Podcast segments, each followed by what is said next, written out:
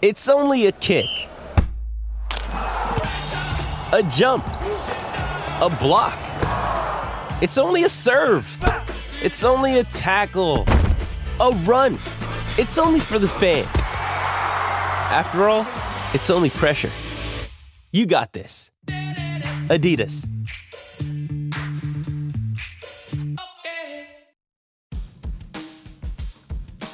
Hello and welcome to Football Digest Extra Time. I'm Ned Keating. I'm joined today by my colleague at Mirror Online, Alex Milne. Uh, Alex, hope you're well. We've got plenty to get through as ever on this show. Uh, we're going to talk a little bit about Romelu Lukaku and Harry Kane as well as the Community Shield later on. But really there's only one place to start, isn't it? It's not so much the story of the week, not so much the story of the month. Maybe the story of the year could even be the story of the decade. Lionel Messi is to leave Barcelona after 21 years with the Spanish club. It's all down to do with the sorry mess that Barcelona unfortunately find themselves in at the minute, something that we'll come on to again just a little bit later on in the show. But Alex, first up, Lionel Messi and Barcelona, it's kind of synonymous with one another. You know, they're kind of both bywords for almost each other we've both grown up seeing him play for Barcelona, be a star for Barcelona. It's a surprise now, and uh, I suppose it is a shock really to the system that it won't be with Barcelona when he plays his next game at club football. Yeah, it's certainly certainly still a shock for me, Ned. I spent uh, most of the weekend just watching Messi compilations with sad piano music in the background, trying to get my head around this this idea of Messi not at Barcelona. Um, I think, as you touched on, as as we grew up, it Messi is Barcelona and Barcelona is Messi, and the thought of the two of them not with each other is just unthinkable. Sometimes, sometimes you get this in sport where you have, I don't know, for example, Federer and Wimbledon, or Michael Jordan with a um, Chicago Red Bulls, where two two sporting entities are just so intertwined that the thought of one without the other is just blows your mind. And that's why I think there was so much grief and sadness over the weekend. It was the fact that it was also avoidable, and I think Messi's press conference this weekend, if there was any shred of doubt about whether it was just a negotiation tactic or a way to kind of push them to give that last extra bit of money, then that was kind of blown out of the water with the tears, the emotion, the pictures with the, all the trophies he'd won. And it was really sad to see that happening rather than seeing him bid farewell to a full Nou Camp. And I hope he gets the chance to do that one day, be it in a testimonial or something like that. Um, but yeah, an extraordinary story and one that I'm sure continues to run and run throughout the, the next few months.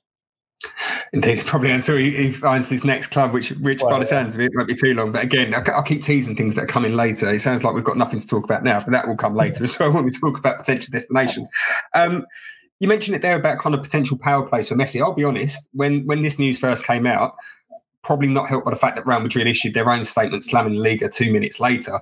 I did think that there was a, an element, maybe from Barcelona's side, of this being a power play, like they normally do, like kind of try and bully La Liga, like they have historically done with Real Madrid. That they're the kind of the two, the cartel that hold the power in Spain. But she said, "There, this is this is it. This isn't this is no ploy from from anyone, from Messi, from Barcelona on, on La Liga.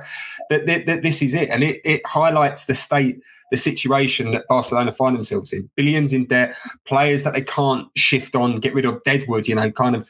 There, there's obviously some names that you know probably uh, not fair of me to mention them, but obviously some fans with Barcelona believe in some players to, to be to blame for, for Messi's departure because they haven't been able to shift them on. You know, this this is a club who at the start of the 2010s um, you know, we're, we're, a huge super club in the world, superpower, one of those clubs that you really kind of didn't want to play in European football. And and the decline for Barcelona has been so sharp and so steep, and it, it's culminating in this now, losing their greatest player of all time. It's, it's a complete and utter mess, and I, I still can't quite believe it's happened. One thing I would say is I, I cannot believe why did they not get this matter sorted, and why did they not prioritize this matter above getting in the likes of Eric Garcia, Sergio Aguero, and Memphis Depay? I mean, you know, maybe it wouldn't have made a difference. Maybe they were so far gone in debt by that point that it wouldn't it wouldn't have helped anyway. But you'd have thought that sorting out the Messi situation should have been the absolute top of their priority list. And their their um, president Joan Laporta now finds himself in massive trouble because his whole presidential manifesto was based on I'm going to be the man who ensures that Messi stays. I'm going to be the one who sorts out the mess from Bartomeu and keeps this talisman, this genius at the club and he's failed. He's completely and utterly failed. And where Barcelona go from here is anyone's guess. I mean, I guess the one positive light you could say is that they were going to have to find a way to deal with without Messi sooner rather than later. You know, he's not got that many years left in the tank. Maybe this is just pushing it forward slightly. Maybe certain players will now step out from under his shadow.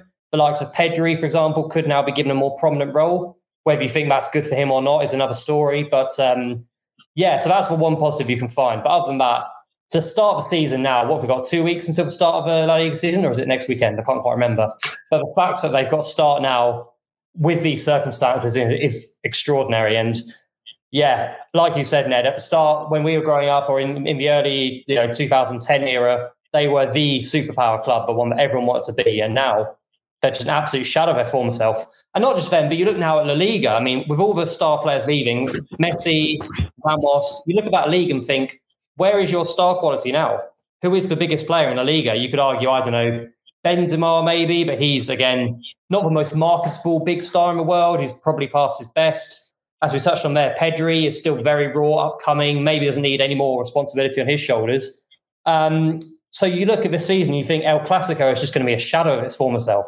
And it would, I tell you what, it wouldn't surprise me if this was the first time since I think 2002, 2003, where both Madrid and Barcelona drop out of the top two. You could look at Sevilla having a good chance. Atletico aren't getting any weaker, it doesn't look like. So if I was a betting man, which well, I am a betting man actually, so I might put a bet on it. I this, this might be the year where Madrid and Barcelona finish outside the top two, which is you know unthinkable a few seasons ago.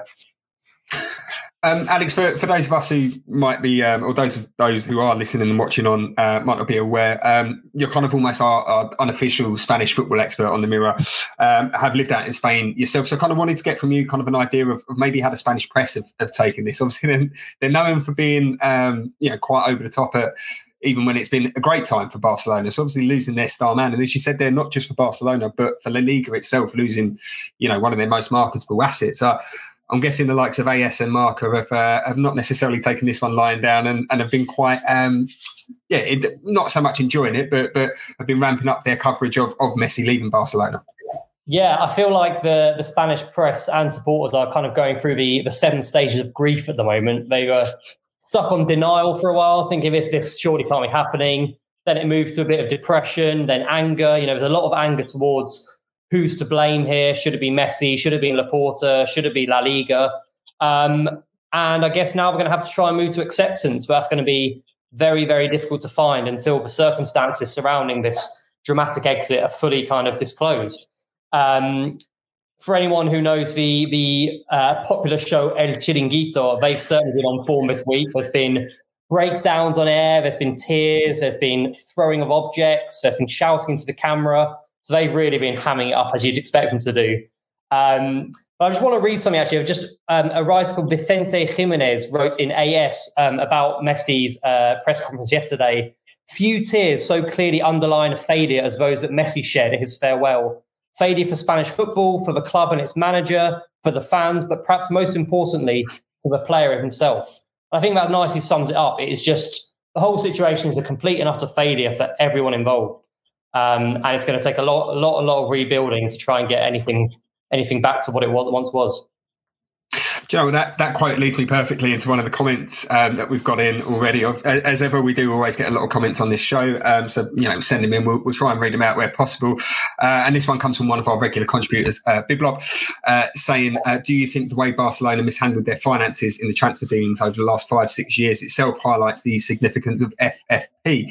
Um, and yeah, I, suppose it does really is, is the short answer that that Barca have you know for, for a number of years now have been really poor in a way that they've kind of signed players. And as we touched on earlier, you know, that's kind of led to the situation that they're in um, at, at, the minute. And, and Alex, I'm, I'm, sure you agree with kind of what, what Biblop said there about the kind of the fact that this has highlighted the importance of FFP that kind of you can't get away from it. You can't run from it from too long. And yes, it's ended in catastrophic terms for Barcelona, but but maybe this is the right thing in the long term. Yeah, I mean, Barca just they just remind me of sort of like a con man who's run out of luck. It seems like they've tried to push it and push it and push it and blag it and blag it and think, well, at the end it'll all be okay. And the chickens are very much coming home to roost with the, the departure of their greatest ever player. I still, I still, when, I say it, I still can't quite get my head around it. The fact that it's not like Messi's retiring. It's not like he's he's deciding to hang up his boots or he wants a new challenge. He's desperate to stay. The club are desperate for him to stay and he can't. And the whole thing is just baffling. And one thing I can't get my head around is this this um, argument that oh well, Messi should play should play for free. For well, apart from logistical reasons, which which mean that uh, actually impossible. Why should he play for free? If you're the best employer of your company for the last twenty years, not just about the best the best at your in your position in the whole world, why on earth should you be the one to play for free and to take the burden and to you know save your company from financial ruin when you've not been treated with any respect? I mean, it's just flabbergasting. So you know, he'll Messi will go away. He'll he'll earn a lot more money another club. Looks like PSG. Um, but yeah, it's it's just I, I keep saying the word mess, but just, it's just complete and utter shambles, and it's sad. It's really sad, and I'm, I'm genuinely feeling quite sad about the whole situation. Uh, the the next bit I've got on the running order here, um, I suppose you know she touched on there. It, it's not really much of a question because we kind of already know where Messi is going. It is going to be PSG. There's no point asking where next for Messi. We know it, it, it in all likelihood it is going to be Paris. Um, but is there perhaps a touch of of sadness that it wasn't the Premier League. You know, obviously that that link with with Pep Guardiola has always been there. Um, you know, even last summer when he sent through that fax, and again that just seems laughable, isn't it? Uh, the, the greatest player of all time, one of the greatest players of all time, submitting a transfer request via a fax machine. Um, the link was always there with Pep. It doesn't look like it's going to happen. It probably, if it doesn't happen now, it probably won't happen. So, is there a little tinge of sadness that we we won't get to see if he can do it on a cold night in Stoke? Yeah, there is a tinge of sadness. But having said that, if if Messi had gone to Man City now, I mean, just call off the season, call off the season because what what would be the point for any other team? Um, in terms of the the PSG move, it's not the most exciting. I think most people are finding it hard to get up to this idea of him, you know, playing in Liga, and it's one of those where if if if PSG now do win the Champions League, is it a massive achievement with the players they've bought? Is it a massive show of skill from the manager of the players, or is it just sort of like the globe, um, the the what I'm trying to say, the Globe Harb Trotters? That's not a word, is it? What's that big sport? Har- Harlem Globetrotters. My God, yeah, the Harlem Globetrotters um, winning something. But I suppose there's a the the one interesting thing is seeing how he fits into that team and seeing the likes of him, Mbappe, and Neymar link, linking up will be fascinating. I also am from a Spurs fan's perspective, I'm happy for Pochettino. I know he's always spoken in great admiration about his fellow countrymen. He's clearly always had a dream to work with him. So it'll be fascinating to see if he gets the best out of him. But from a romantic point of view, you would have liked to see Messi do sort of a Maradona and maybe either return to Newell's Old Boys or go to a club like Napoli that Maradona went to, a sort of club, a middle club that he could really take to the next level. Um, but sadly, in modern football, that's just never going to be the case anymore. We're not going to see moves like that for the foreseeable future. Um, so yeah, the, the Premier League would have been nice. I think Man City would have obviously he would have been amazing at Man City, but it would have been unfair for the rest of the league. Um, and let's see how he does at PSG. It won't be the same. It won't be the same magical Messi at the Nou Camp, but you know, let's see how it goes. I, I, thought for a second there you were touting Messi for a move to our beloved Tottenham when you were saying taking a, a middle ranking well, team up to the top. Well, yeah, the number 10 shirt might be available. Buying enough Argentinian players, so he might have settled in nicely, but maybe a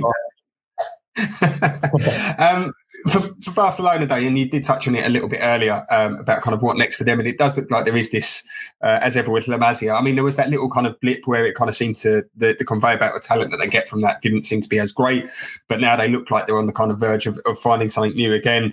Um, obviously, Ansu Fati is a very exciting talent. Uh, Ilaix Moriba, uh, another one as well. Pedri, obviously, they brought him in from from was it Las Palmas in the end? Am I right? Yeah, was, yeah, yeah, yeah. Um, so they they've got him coming through. So it looks like there is this this young generation coming through at Barcelona again. But as you said there, they're, they're young kids. This is a hell of a lot of a pressure to, to put on them, and especially for for Pedri. What is it? He, he played seventy games for club oh. and country last year. He's playing at the Euros and then going on to play for the under twenty threes at the Olympics. You know, I mean, they've got to be careful with this kid that they don't burn him out. Send him on holiday, someone, please. Have you seen that that picture of him? You know, before and after the season when he's lining up for Spain at the Olympics. Give that lad a nice holiday. Um, yeah, I feel like I feel like Depay, for example, could step up. Maybe I know his dream was to play with Messi, but now he will be seen as kind of a star of the team, and we know that he's a sort of player who he'll relish that. He won't shy away from that. Um, and amid all the turmoil, they did actually beat Juventus 3 0 yesterday in a friendly somehow. So, you know, they don't get me wrong, they've still got good players, they've still got a decent team. It'll be intriguing to see how, you know, Aguero and Depay cope now that they haven't got Messi, you know, with this this promise of playing alongside the world's best ever player has been, you know, swiftly taken away from them. So that'll be intriguing to see. Um, but like I said, I think it will be a season of struggle. They're, they're going to be nowhere near that Barcelona side of the past. But then again, I don't think Real Madrid will be either. So I still, still think they'll be up there in La Liga. But as I mentioned earlier, it wouldn't surprise me at all to see Atletico win it again, or maybe even Sevilla have a push for the title.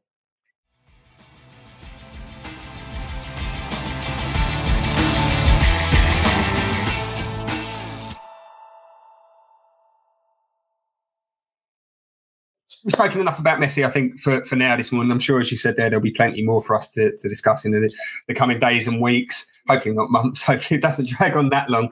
Um, but another transfer saga that does look like it might be about to reach its conclusion uh, this week is Romelu Lukaku heading back to Chelsea. 10 years after he first signed for the Blues, it looks like he's going to return from Inter Milan, obviously interspersed with uh, a couple of spells at Everton and Man United in between. But has this move slightly come out of left field for you, Alex? Obviously, they were linked quite heavily with Erling Haaland earlier, in the summer.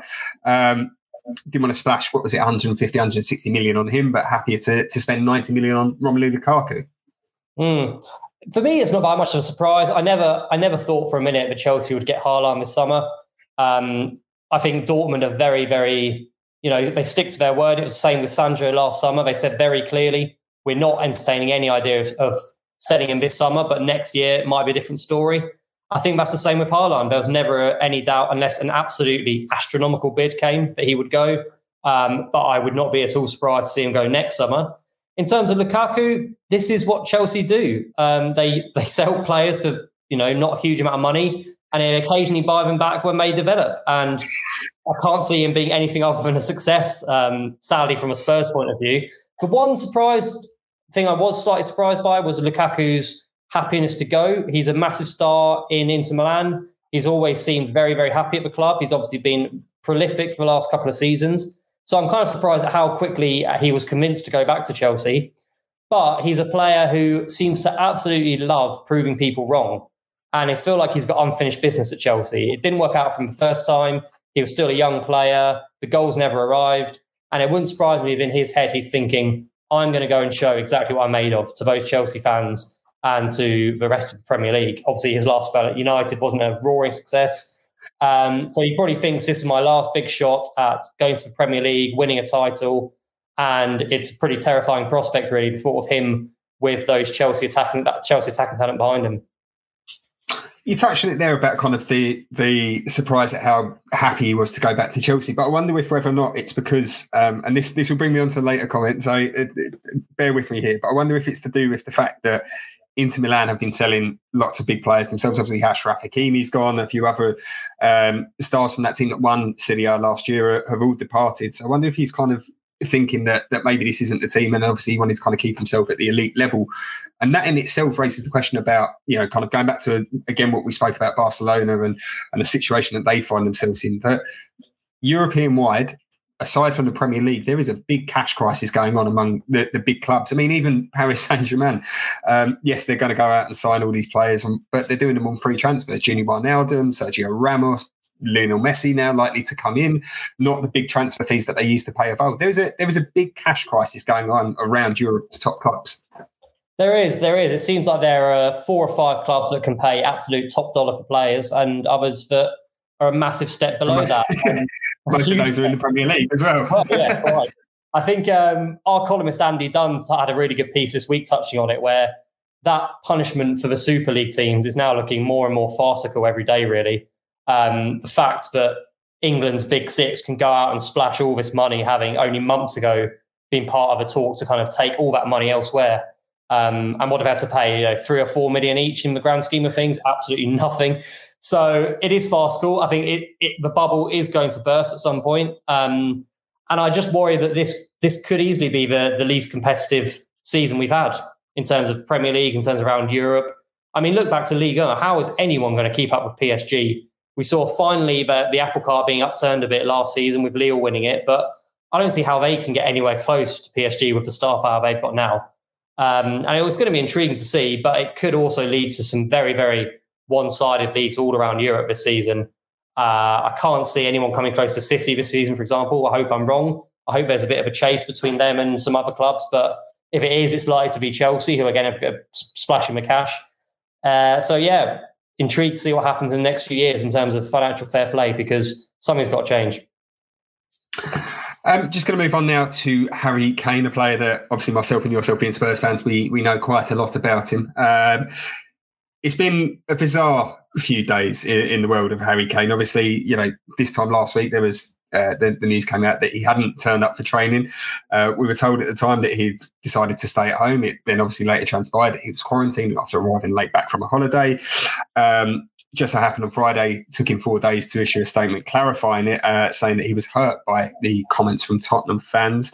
Um, Nuno saying that he wants to keep it in house. This is this is typical Tottenham, isn't it? Unfortunately, you know, kind of a summer transfer window, one of our best players, and a transfer saga because he wants to go to a bigger club in the Premier League or across Europe. We've we've been here many many times before, unfortunately, haven't we, Alex, as Spurs fans?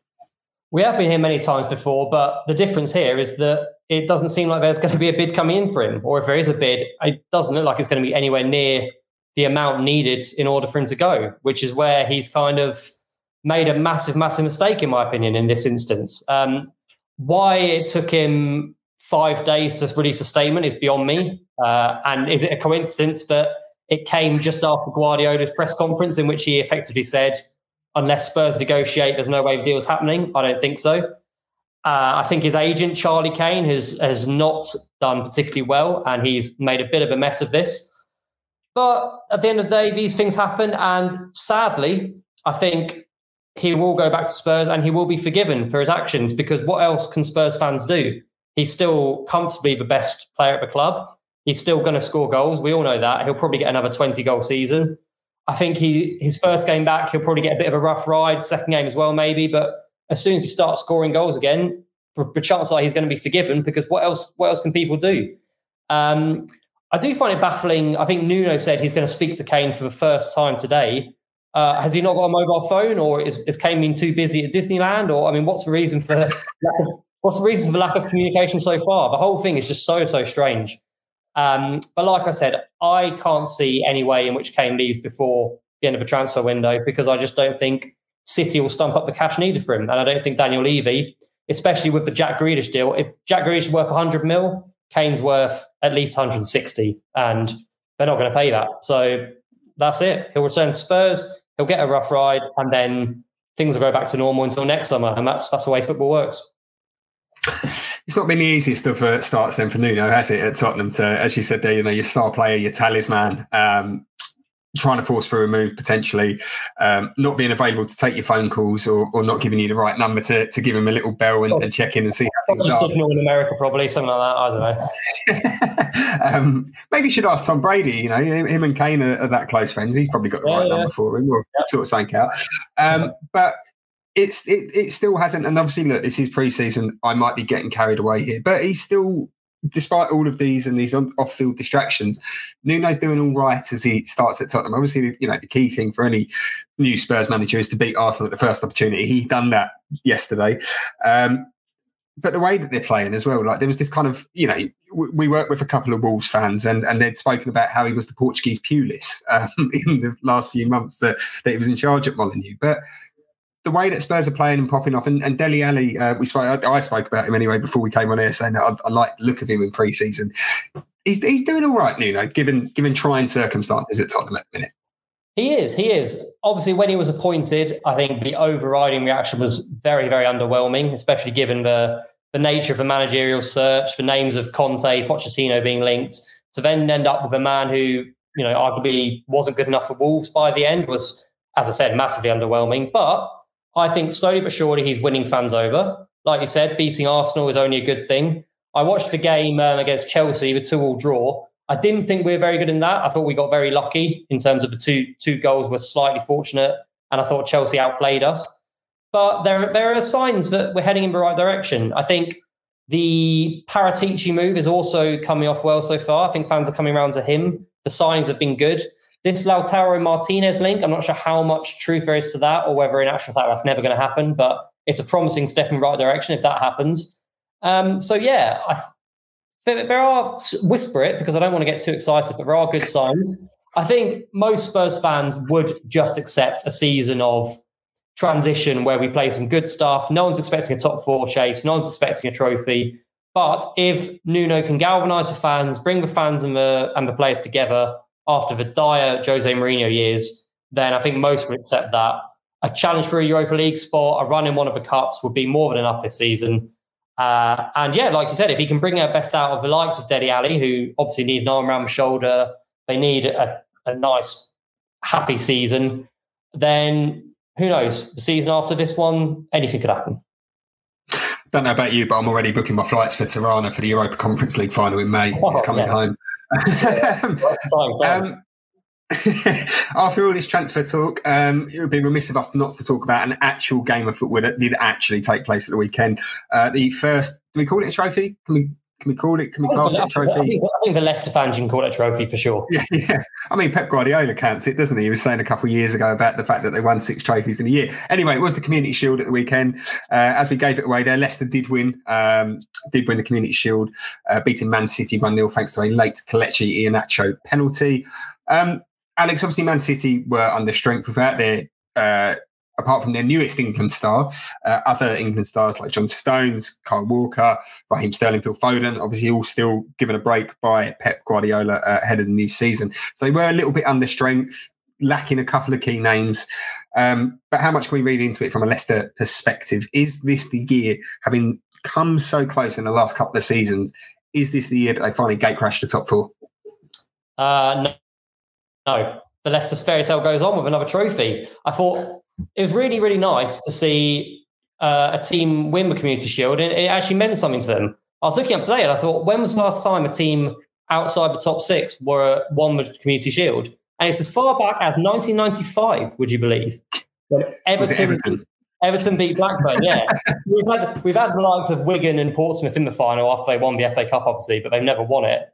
Um, so it was not. It was another great day out for their fans at Wembley. Obviously, it's not, know, won't mean anything near as much as the FA Cup win, but it's another piece of silverware. Um, and it was just really, really nice to see a, a stadium and to see Leicester fans enjoying themselves again. I think, as, as we've kind of touched on, the, the, the fact that other teams have strengthened so much this season already means that they won't be in the top four mix, but they'll be up there. They'll be up there in fifth, sixth, seventh. They're a great team. They're really entertaining to watch. They've still got the likes of Iheanacho and Vardy to cause trouble for defenders. Harvey Barnes looks good again yesterday. So you know, I don't see I don't see why they shouldn't be up there. Maddison, obviously, they've still got. So good luck to them. I think they'll they'll have another enjoyable season. I can't see them. I think their their opportunity to finish in the top four was last season, the season before, and they've blown it both times, unfortunately. But you know, they're still it's still a very very exciting football club to be a part of, and I'm I'm sure they'll you know have plenty of good times ahead. Yeah, I'm sure. I'm sure we're not alone in saying that. You know, there's probably fans of clubs up and down the country that say that they'd love the owners that Leicester have got because they really kind of seem to to get the club understand it, and they don't. You know, they're not throwing stupid cash at it. You know, they're kind of doing it in a very. They're doing it almost in the right way, aren't they? Yeah. Um, but on the other side, uh, yesterday, obviously, Jack Grealish uh, made his debut for Manchester City after his 100 million pound move, becoming the most expensive British player of all time. It was fleeting. It was obviously, you know, he's going to be starting games for, for Man City sooner rather than later. Um, but in terms of how Grealish would have wanted it to go, to, to suffer a defeat after being, you know, with that weight on his shoulders now, being the most expensive British player of all time, he would have wanted a win. Um, and it, it, it, just didn't come, you know, kind of, there was all this talk about that he moved to Man City to win trophies, gets one opportunity to do it, first opportunity. And I'm sure Villa fans probably would have enjoyed the fact that they didn't win. Yeah, for sure. I thought it was it was a half decent debut. You know, he he did very Jack Grealish things in terms of keeping the ball. I think he won won a foul in a good position. Um, again, kind of dipped in and out of the game as he has a tendency to do. But obviously, in the long run, City are going to expect more from him. I think what did he get last season? Six goals, ten assists, which is a decent output. But if he's going to be considered in the 100 million bracket, he's got to improve that. Um, whether he does or not will be intriguing. I think his first season, he might well be rotated. I don't expect to see him starting week in, week out. Um, it wouldn't surprise me if he is gradually introduced, if he's not slap bang the star straight away. But as as we all know, it'll be intriguing to see what Guardiola can get out of him. And you know, just the addition of Jack Grealish to that squad is is just ridiculous, really. And it'll be fascinating to see how he can, you know, maybe take him to Champions League glory. To see him playing on those Wednesday nights in the Champions League is something he would have dreamed of. And yeah, he's. I mean, the only way is up for him, really, isn't it? I, just wanted to, before we finished, I just wanted to get your thoughts on uh, some quotes from Guardiola in his pre-match press conference um, when he was asked about obviously Jack Grealish was a was a massive topic of conversation in that press conference on Friday, um, and he was discussing why Man City bought him and where he could fit into Man City's squad. And, and one thing that kind of jumped out at me, you know, he spoke about the fact that he could play in the wing, play midfield, play as an attacking midfielder, but he also said that he could play as a forward. Um, and this probably suggests where Man City are going to go. We saw him play so often last year with, you know, De Bruyne as a false nine or, or other players playing in that in that position. There was all this talk around the summer about how do they replace Aguero? Could Kane be the man to replace Aguero? But those comments and suggesting that Jack Grealish could be playing as a forward for Man City, for me at least anyway, suggest that they are going to stick with this false nine. And I know obviously he spoke later about in, in that same press conference about Kane, as you touched on already, about it's all down to Spurs negotiating. But even if Spurs negotiated, it doesn't seem like Harry Kane might be the false nine that could fit into Man City. It looks like they're gonna they're gonna stick with what served them so well last year and, and keep playing that false nine. Yeah, I mean, I, I personally I don't see Jack Grealish playing in that role. I think he's best, you know, coming out from wide, winning those fouls, threading balls through. So I think if he plays in that position, he's slightly wasted. Um, obviously, we're all forgetting about Gabriel Jesus, who's still going to do a job. You know, he's not a bad player by any stretch, but he's almost a forgotten man amid all the, you know, when he was understudy to Aguero. So, you know, I, I still expect him to play a, a big role this season. But having said that, it is, it is fascinating to see that City still haven't shelled out big money on a striker when you see Chelsea just going right there, you go 100 mil Lukaku. There, you know that's the problem solved. Yeah, City have still never done that, and whether it was Kane and Haaland or nothing is another question. But yeah, it looks like they're starting another season without that out and out striker, and I'm sure Guardiola's got his reasons for doing that. But I, could come and cost them now and again. We'll see they might end up proving both of us wrong and, and go and splash the cash under 60 mil on Kane on oh, August 31st. Who knows? Anything could happen. exactly. That, that's the one thing I think we've learned with this transfer window. Anything can happen. Um, Alex, thanks so much for joining us this morning. Uh, thank you guys for listening and watching along as well. Uh, of course, you can keep up to date with all the latest transfer news across the Mirror, uh, across the Daily Star and the Daily Express as well, as well as all of Reach's regional titles. Uh, we'll be back later on this week to round up even more transfer news to kind of try and keep you up to date with everything that's going on in this crazy, crazy summer transfer window.